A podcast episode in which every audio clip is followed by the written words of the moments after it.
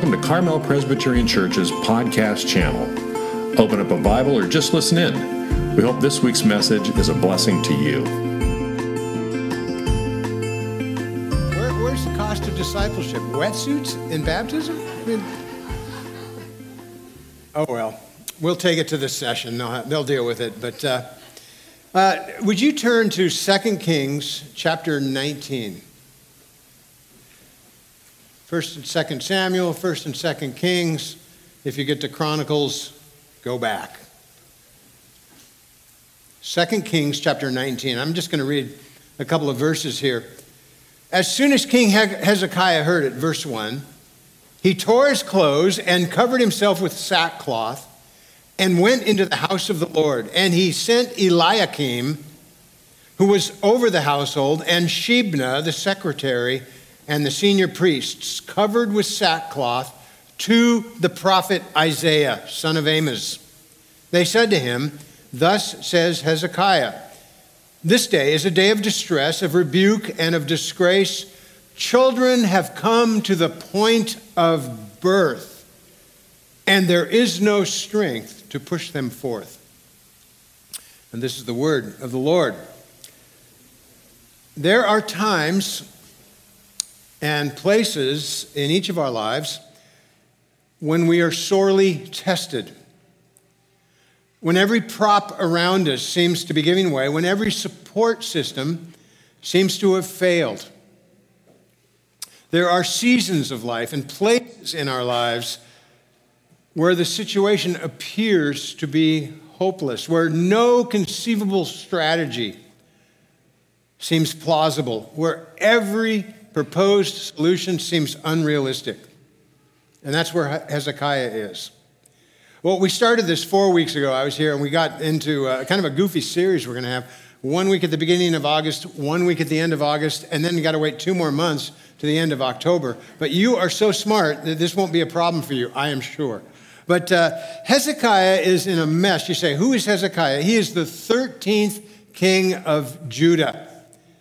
And when the story begins in, in 2 uh, Kings chapter 18, uh, Israel, the northern kingdom, had, had been plundered 20 years earlier by the Assyrians. Remember, after King Solomon, the third king of Israel, the, the nation, the whole nation has a civil war. They split in half, never to come again, uh, back together again. The northern kingdom is called Israel. By this point, they have been utterly destroyed by the Assyrians. Now it's 20 years later, and the little tiny kingdom of Judah still survives, but Sennacherib, the king of Judah, is on the march. And he wants to destroy all of it. He wants Jerusalem for his very own possession. Now, we're going to have a lot of names here, and you already heard a lot of names, but there's only two names we need to remember. Hezekiah is the king. Say, king. king. Good. Sennacherib is the bad guy. Say, bad guy. Okay, Sennacherib's the bad guy. He's, he's the king of Assyria. Those are the two key players, and we're going to find that there's even a more important third player. I, I would say about King Hezekiah, he is the sweet chutney. I made this up myself. He's the sweet chutney between the bitter bread of his father and his son. Now, is that poetic, don't you think? The father of Hezekiah was King Ahaz, and he does what's evil in the eyes of the Lord.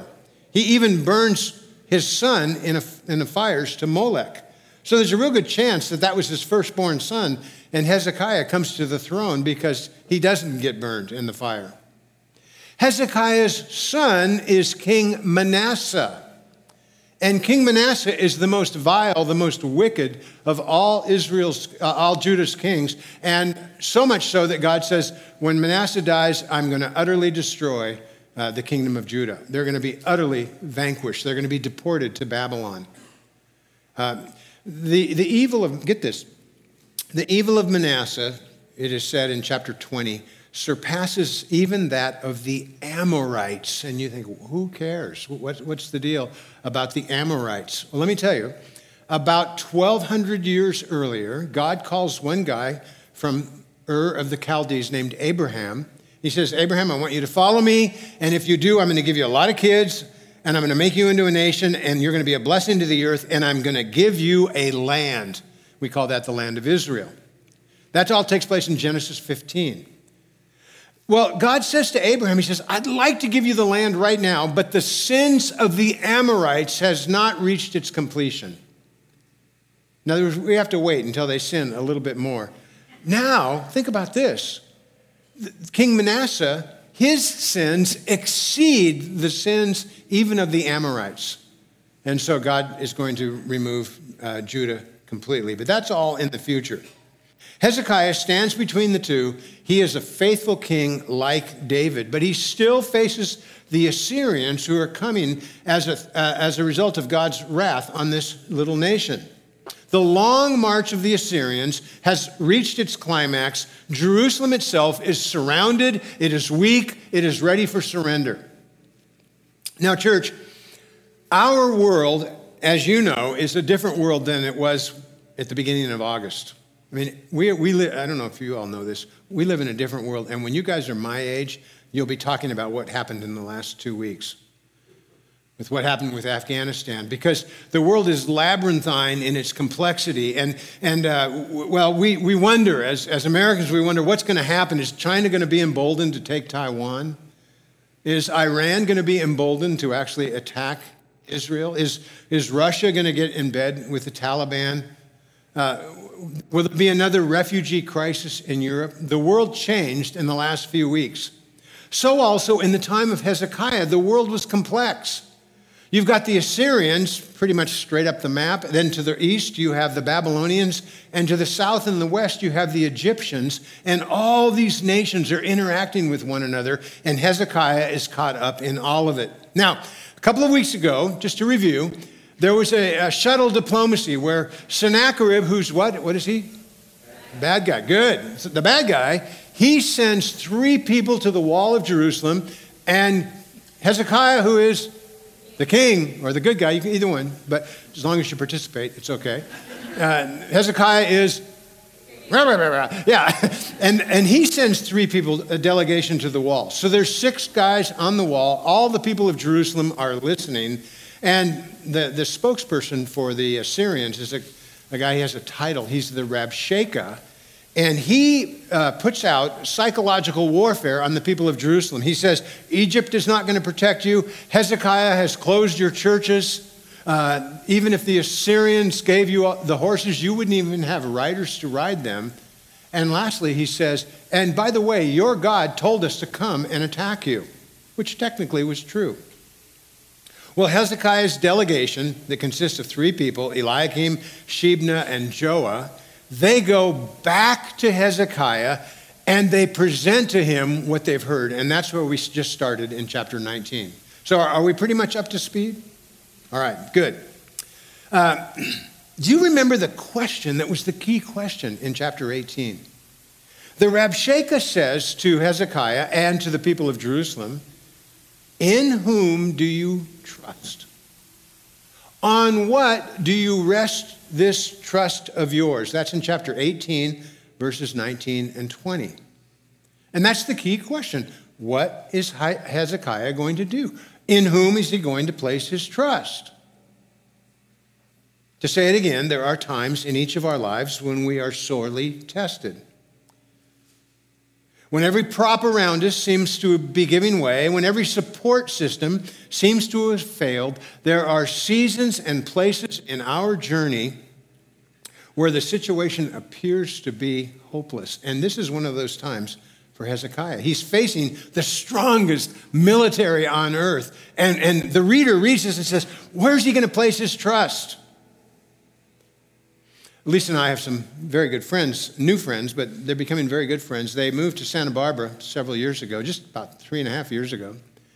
They came in healthy, excited, uh, two kids that lived at home at the time. And in short order, the, the wife of the duo was diagnosed with stage four lung cancer. Now, in case you don't know, there's only four stages. It's as bad as it gets. And about four or five months ago, the husband of the duo looked down and he saw a tumor growing inside of him. And he's got very problematic cancer. Who are you going to trust? Well, we're going to divide our chapter real quickly into uh, just a couple of sections Hezekiah's plight, P L I G H T, and Hezekiah's prayer. Hezekiah gets this word from the delegation, and then if you look at verse 4 in chapter 19, he says, It may be, they, they, they send a delegation to Isaiah, it may be that the Lord your God heard all the words of the Rabshakeh whom his master, the king of Assyria, has sent to mock the living God, and will rebuke the words that the Lord your God has heard. Therefore, Isaiah, lift up your prayer for the remnant that is left. Hezekiah is the king, Isaiah is the prophet. Hezekiah says, Would you please pray for this nation? Now, what happens is intriguing. Isaiah doesn't pray, he prophesies. And he says, Thus says the Lord. I will be with you. Don't be afraid. Sennacherib has reviled me, God says. Sennacherib will hear a rumor, and Sennacherib will go home to Nineveh, and he will die there by the sword. Now, you think about the audacity of this prophecy, it's very specific. The, the, the, bad guy, Sennacherib, is going to hear a rumor. He's going to flee home to his own country, and there he will be killed by the sword. And you know, that's exactly what happened. Sennacherib goes to find his uh, military. They've left one town, they've gone to another town, and when he gets there, he hears a rumor that the Ethiopians, called Cush in Bible times, the Ethiopians are attacking his capital city. So he rushes back with some soldiers. He never returns to Judah. 20 years later, he's in one of his own temples, and his own sons kill him with a sword. So Isaiah's prophecy comes true uh, exactly as he said it. Now, four weeks ago, I, I said something along the lines that when, if we're going to make it in the Christian life, we need to have Hezekiah like faith. Because he's, he's the king with a lot of faith. And, and I said, we need to have Hezekiah like faith. Somebody from one of the services, I don't even remember, said, Well, what is Hezekiah like faith? Hezekiah like faith is faith that trusts God against all the odds. Faith that trusts God when you're in the lion's den. Faith that trusts God when your marriage is far from a happy one. Faith that trusts God when the years are going by and you're not finding a spouse. My son in law is a pastor, and he was, uh, he's from Camarillo. And he uh, was at a uh, pastor's conference this week in Big Bear. There were about 100 pastors there. And one of the younger pastors stood up and asked the group to pray for his parents. Because his parents, 15 years ago, went to become missionaries in Afghanistan. And they learned the language and they planted a church and they're caring for these people that they love. And they made the decision this last week to stay. And their expectation is that they will die. That they will die at the hands of the Taliban. They're in hiding right now. I'm not supposed to give you their name, and I won't. You might want to pray for them, but that is Hezekiah like faith. When you go, give your lives and stay when it would be possible to leave. Hezekiah like faith is faith in the midst of the storm. And that's what we're reading about in this chapter. Hezekiah sends this desperate plea to Isaiah, and Isaiah makes a prophecy, and the prophecy comes true. Now, watch this. Right before Sennacherib goes back to Assyria, remember he's going to go back to fight the Ethiopians up there. Look at verse 9. Uh, Sennacherib sent a message again to Hezekiah saying, Thus you shall speak to Hezekiah, king of Judah. Do not let your God, in whom you trust, deceive you by promising that Jerusalem will not be given into the hand of the king of Assyria. This is a direct assault on Yahweh, on God. And Sennacherib, the bad guy, says to the king, who is the good guy, he says, Don't you trust in your God? By the way, Sennacherib backs up his warning with his own reputation. He says, You know what? We always win. Look at verse 11. Behold, he's going to give uh, Hezekiah a little bit of his record. You, you have heard of the king of Assyria, what he's done to all the lands, devoting them to destruction. And shall you be delivered? Verse 12 Have the gods of the nations delivered Rezeph and the peoples of Eden who were in uh, Telassar? Where is the king of Hamath, the king of Arpad, the king of the city of Sepharvaim, the king of Hena, the king of Ivvah? They're all dead, is what he's saying. Sennacherib, off the tip of his tongue, rolls out kings and kingdoms that have fallen at the hands of the Assyrians. And he says, We always win. Do you think your God will deliver you? I like what Philip Ryken says in his commentary on 2 Kings. He says, It is hard to imagine a message better designed to challenge Hezekiah's faith and to prey, P R E Y, on his darkest fears. Like the serpent in the garden, Sennacherib directly challenges God's word. And by the way, that's at the heart of every sin, where God's word is challenged. In effect, Sennacherib was calling God a liar. Did any of their gods save them? Well, the answer is no. Well, surely your God won't save you. Well, desperate times call for desperate measures, and the measure that Hezekiah takes is that of prayer. This comes up in verses 14 through 20. Hezekiah's prayer, I, I just want us to look at three components of his prayer. Number one, it is a helpless prayer. Would you look at verse 14? Hezekiah received, the, this is really fun. He received the letter from the hand of the messengers and he read it. And Hezekiah went up to the house of the Lord and he spread it out before the Lord. He just takes the letter and he, and he puts it in the temple and he says, You see it, Lord? You know, I think a lot of times when we have troubles, we, we try to figure out the whole solution. And then we bring that to God and we say, Would you do that, Lord? You know, we got it all figured out. Just do it, Lord. Hezekiah just shows him the letter. We're in trouble. It is a helpless, desperate prayer. Corrie ten Boom was a Dutch follower of Christ during World War II, and she and her family uh, harbored Jews that were fleeing from their, for their lives from the, the Nazis. And it cost the whole ten Boom family their lives, except for Corrie. They went to prison camp and I think they all died, except for Corrie. But she was known during this time when they were sheltering Jews to open her Bible and, and hold it up before God and say, This is what it says. Now do it. That was the way she prayed. She just held it up before God. A desperate, helpless prayer.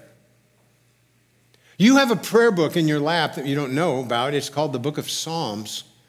150 Holy Spirit inspired, well crafted prayers. And many, many, many of them are simply prayers of desperation. How long will you turn your face from me? How long will my enemies triumph over me? So, years ago, at the church I pastored, Santa Barbara Community Church, uh, we had a little seven year old girl. She's now older, and I still know her, but she wrote a psalm. I'm going to read it to you.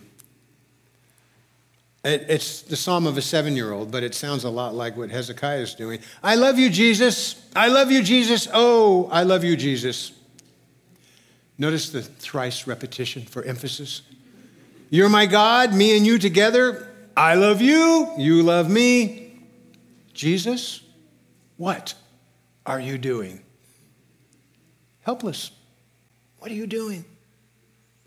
Ole Hallesby, the Norwegian pastor, said in his book on prayer helplessness becomes prayer the moment that you go to Jesus and speak candidly and confidently about him and your needs.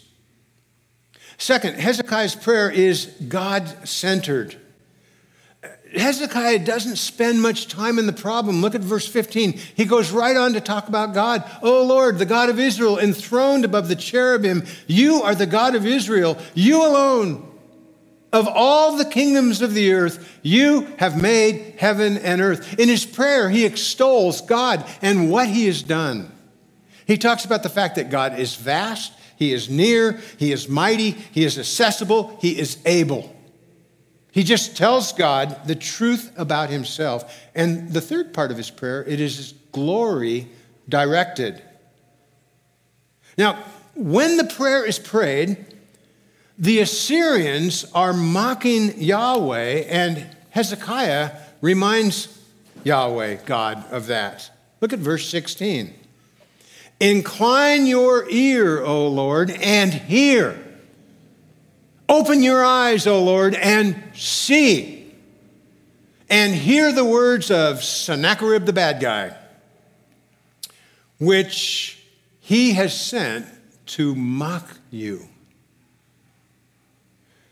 Now, when the bad guy's just outside your fortress, it's easy to keep your attention fixed. Take care of this, Lord. But notice what Hezekiah does. Look down to verse 19. Hezekiah says, You know, God, your reputation is at stake. If you save us, verse 19, look at what it says. All the kingdoms of the earth will know that you are Yahweh, God alone. Your reputation is at stake. If you let us go the way the other nations went, the people will mock you. Deliver us so that the nations may know that you alone are God.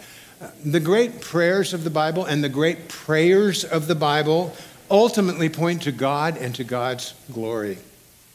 And you can find that again almost in any one of the 150 Psalms. Now, I know not much about you all, but I know a little bit because I've been hanging around here on and off for about three years. And I know, and just by virtue of the fact that we both live in a Genesis 3 fallen world, I know that, that there are troubles in our lives. There are people in this church who are worried about their body or their job or their kids or their marriage or their depression or their country or the unreconciled relationships that are causing you to lose sleep. And I would encourage you pray Hezekiah like prayers, helpless prayers, God centered prayers, glory directed prayers. Show God the letter. God, will you look at this? You're God, I am not. Deliver me for the sake of your glory. You know, you can live the Christian life without prayer. I know, because I've done it many, many seasons of life. But the Christian life without prayer, I, would say, results in dull discipleship. It, it's, yeah, you can do it for a while, but it will be dull discipleship. And while we're at it, a church can do church without prayer, and what you get is church. Don't we want more than that?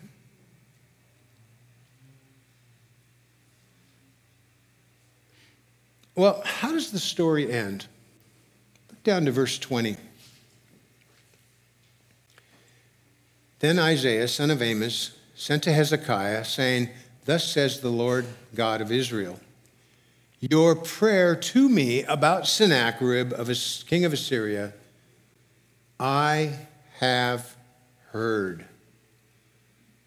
Now I'm intrigued with this. Hezekiah comes in prayer and he opens up the, the letter and he, and he basically says, Save your reputation. And God says, I've heard it. Now, here, what's intriguing about that? On the one hand, we know in the Bible that God has, He's sovereign, he has, His providence always works, He has a plan, and that plan always comes to fruition. On the other hand, the same God has ordained that our prayers will actually shape history. And here is an example where God sent the king of Assyria to destroy Judah, and God hears the prayers, and the king of Assyria does not destroy Judah. In fact, in verse 32, Isaiah promises that not even a single arrow will be shot at Jerusalem. And then God does something miraculous. He sends an angel, and 185,000 Assyrian soldiers die at the hand of God. We don't know where this took place. I mean, I like to picture it right outside the walls of Jerusalem. The text doesn't actually say that. We don't know how it happened. I mean, Herodotus and uh, uh, Josephus both said that the Assyrian armies were plagued with mice, which could refer to bubonic plague, perhaps. We don't know how it happened, but it's definitely miraculous. And God hears and sees Hezekiah and fixes the problem. Now, here's the dangerous thing about my sermon today is you might be thinking, well, he did it for Hezekiah, he'll do it for me. And, and yeah, sometimes when we're in a desperate strait, we pray and God does a miracle. Sometimes. But sometimes God calls us to sit with the Assyrians outside the, the gates, and, and He just says, I want you to stay there. And sometimes we're called to suffer. The point of the passage is that God is God. The point of the story is that Yahweh is more powerful than all the gods, and our prayers somehow, to some extent, shape history. God is God, we are not, and somehow we are called to interact with that in prayer. The point of the story, again, Yahweh is more powerful than all the gods, even your gods that you hide in your heart. Against all odds, Yahweh delivers his people when everything looks lost and hopeless, when there's no way out, Yahweh delivers. Yahweh is more powerful than all the gods. He can be trusted even in the darkest hour, even in the most hopeless predicament, even in the deepest despair. We can trust him. So pray. And we, as, as his covenant people, we are invited to bring to him the Assyrians that are outside the gates, our concern for what college we're going to go to, our concern for our children, for our cancer, for our church, for our country. The main point, again, all of it comes down to this we are invited, commanded, in fact, to be people who trust and pray. Now, we could finish right there and we'd miss the greater point of the story. Give me three minutes and we'll be done. This story of Hezekiah the king and Sennacherib the, the bad guy, it is part of a larger story called the story of the Bible. Maybe some of us thought, boy, 185,000 soldiers killed by an angel, that sounds a little bit harsh. It's not doesn't comport with our modern sensibilities.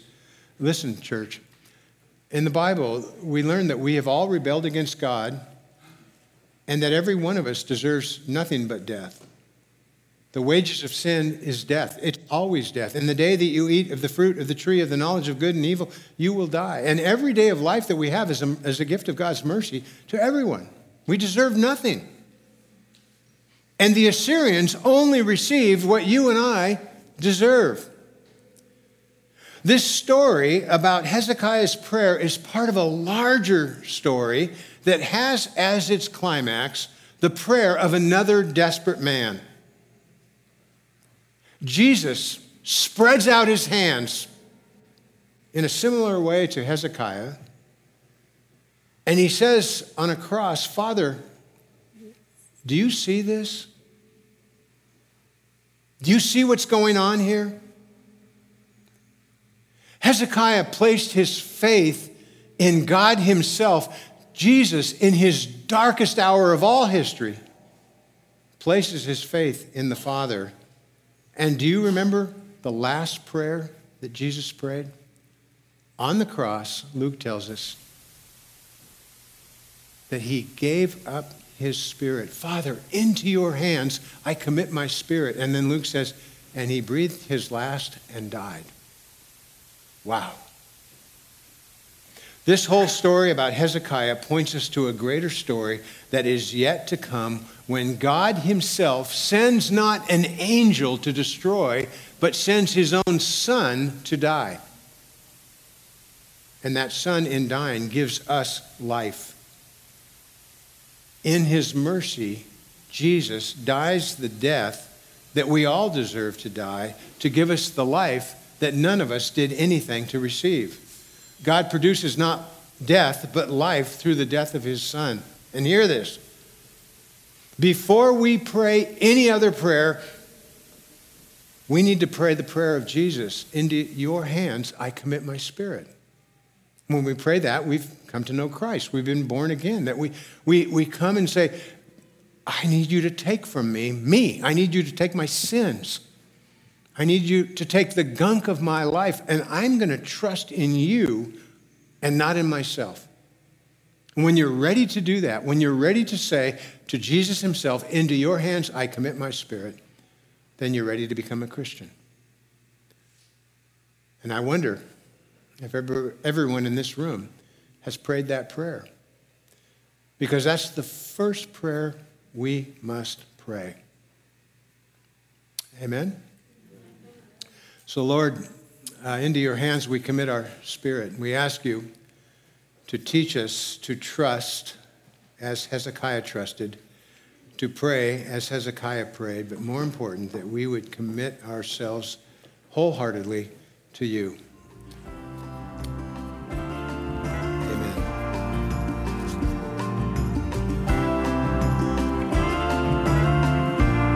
Thank you for listening. For more information about Carmel Presbyterian Church, visit our website at www.carmelpres.org or any of our social media pages. Have a blessed rest of your week.